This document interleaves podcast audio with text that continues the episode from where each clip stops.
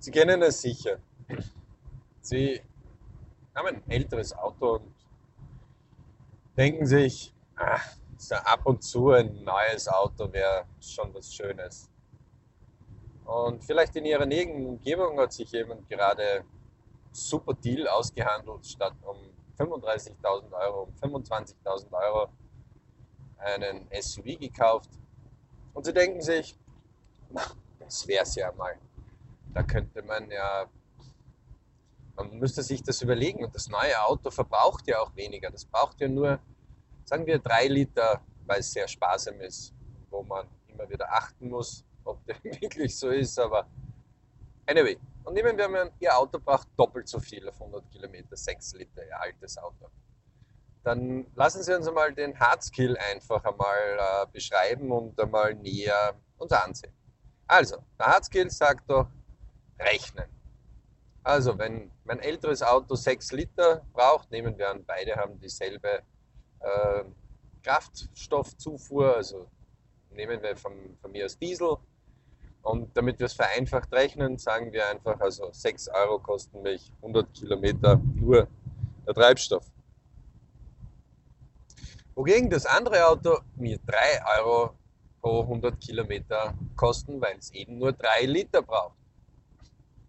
Das, was die meisten aber unterschätzen bei diesen neueren Autos, ist, dass solche Autos meistens in den ersten Jahren 10 bis 20 Prozent Minimum ablegen ähm, an Wertverlust. Nicht nur, dass die Reifen teurer sind und dass die Service auch teurer sind, denn bei älteren Autos können sie meistens mehr Ersatzteile bekommen, außer sie sind zu alt, aber die meisten, sie finden oft mehr Mechaniker als wie bei den ganz neuen das heißt, nur allein von der Rechnung des Sprits her. Gut, das heißt, ich habe also auf 100 Kilometer mit meinem alten Auto 6 Liter circa. Gut, das ärgert mich vielleicht ein bisschen.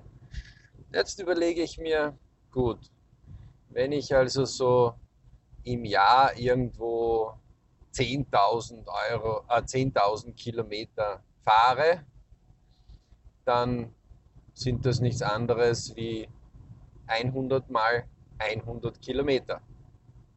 100 mal 10 wären 1000, 100 mal noch einmal, also mal 10 mal 10, also mal 100, wären 10.000 Kilometer.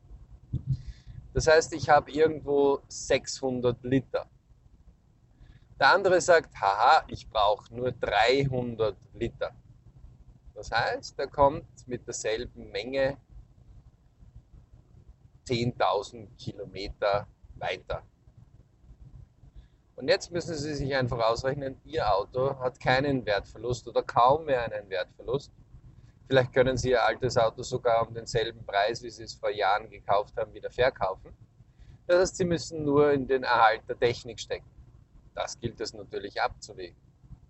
Aber die Frage ist, ob weil das andere Auto 10.000 Kilometer weiterkommt, es braucht ja nur 3 Liter pro 100 Kilometer, ganz versteckt der Wertverlust einfach fallen gelassen wird.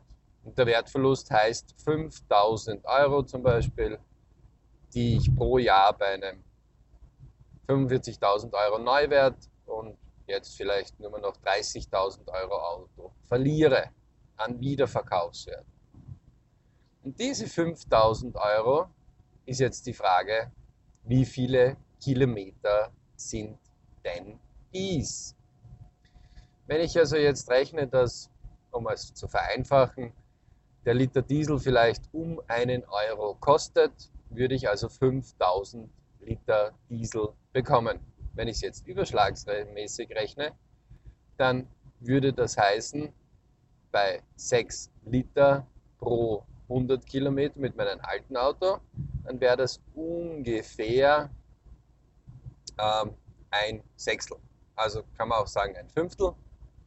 Ähm, das heißt, ich kann hergehen und kann sagen, wenn ich also 1000 Liter habe, ah, 5000 Liter habe, dann komme ich also das tausendfache von 100 Kilometer. Und das sind simple 100.000 Kilometer mehr, die ich im Jahr nur über den Wertverlust fahren kann.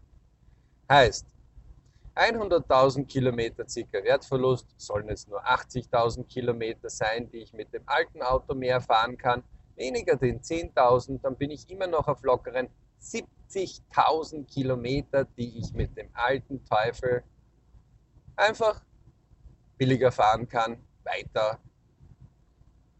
Nur alleine durch den Wertverlust. Und jetzt ist das natürlich eine Rechnung, die ist weniger sexy. Kaum ein Autoverkäufer, der natürlich ein anderes Ziel hat, möchte Ihnen diese Rechnung so vorrechnen. Nicht einmal die Autoclubs rechnen Ihnen das immer so vor, denn immerhin werden sie auch immer wieder quersubventioniert von neueren Autos. Und natürlich muss man sich selber darüber klar werden, dass man hier sich selbst bezahlt, seine eigene Brieftasche.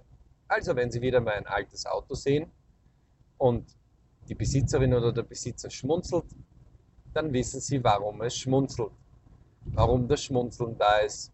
Wir hoffen, wir konnten Ihnen wieder einige Anregungen gemacht haben, denn es ist spannend, wo überall Schätze zu heben sind und wie wir, wenn wir unsere Ansichten ein bisschen durchleuchten mit Hard- und Soft Skills, immer wieder neue Schätze auch entdecken können, die uns neue Berichtsmomente bringen. Und zwar nicht einen, sondern gleich mehrere. In diesem Sinne, viel Erfolg, viel Spaß bei Ihren zwölf Wochenplänen und geben Sie nie auf, Ihren Träumen und Wünschen, Zielen immer wieder Zeit und Raum zu geben, um ihnen nachzugehen.